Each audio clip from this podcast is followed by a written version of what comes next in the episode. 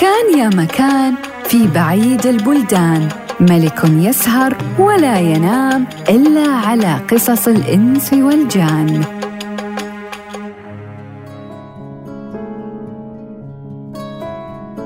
بلغني أيها الملك السعيد أن السندباد البحري حين قال للريس هذه البضائع التي معك بضائعي ورزقي. قال الريس لا حول ولا قوة إلا بالله العلي العظيم. ما بقي لأحد أمانة ولا ذمة. قال يا ريس ما سبب ذلك وأنت سمعتني أخبرتك بقصتي؟ فقال الريس لأنك سمعتني أقول إن معي بضائع صاحبها غرق فتريد أنك تأخذها بلا حق وهذا حرام عليك فإننا رأيناه لما غرق. وكان معه جماعة من الركاب كثيرون وما نجا منهم أحد. فكيف تدعي أنك أنت صاحب البضائع؟ فقلت له يا ريس اسمع قصتي وافهم كلامي. يظهر لك صدقي. فإن الكذب سمة المنافقين. ثم إني حكيت للريس جميع ما كان مني حين خرجت معه من مدينة بغداد إلى أن وصلنا تلك الجزيرة التي غرقنا فيها.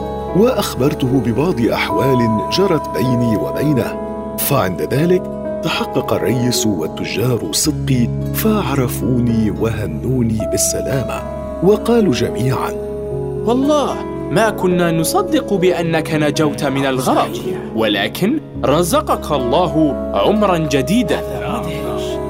ثم إنهم أعطوني البضائع فوجدنا اسمي مكتوبا عليها ولم ينقص منها شيء.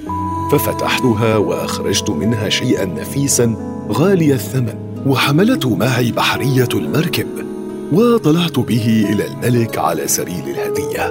وأعلمت الملك بأن هذه المركب التي كنت فيها وأخبرته أن بضائعي وصلت إلي بالتمام والكمال وأن هذه الهدية منها.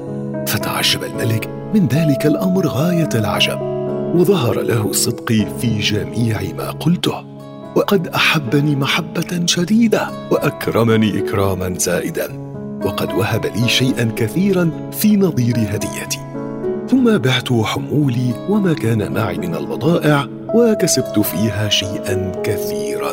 واشتريت بضاعة وأسبابا ومتاعا من تلك المدينة. ولما أراد تجار المركب السفر شحنت جميع ما كان معي في المركب ودخلت عند الملك وشكرته على فضله وإحسانه. ثم أني استأذنته في السفر إلى بلادي وأهلي. فودعني وقد أعطاني شيئا كثيرا عند سفري من متاع تلك المدينة. وقد ودعته ونزلت المركب وسفرنا بإذن الله وخدمنا السعد وساعدتنا المقادير. ولم نزل مسافرين ليلا ونهارا إلى أن وصلنا بالسلامة إلى مدينة البصرة وطلعنا فيها. فأقمنا زمنا قليلا. وقد فرحت بسلامتي وعودتي إلى بلادي.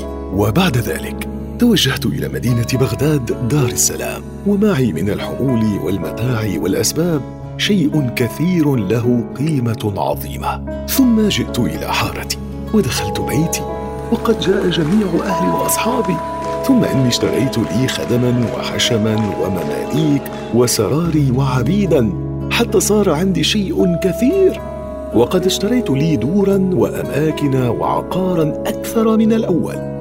ثم إني عاشرت الأصحاب ورافقت الخلان وصرت أكثر ما كنت عليه في الزمن الأول.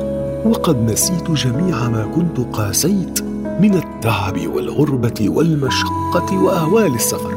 واشتغلت باللذات والمسرات والمآكل الطيبة والمشارب النفيسة ولم أزل على هذه الحالة.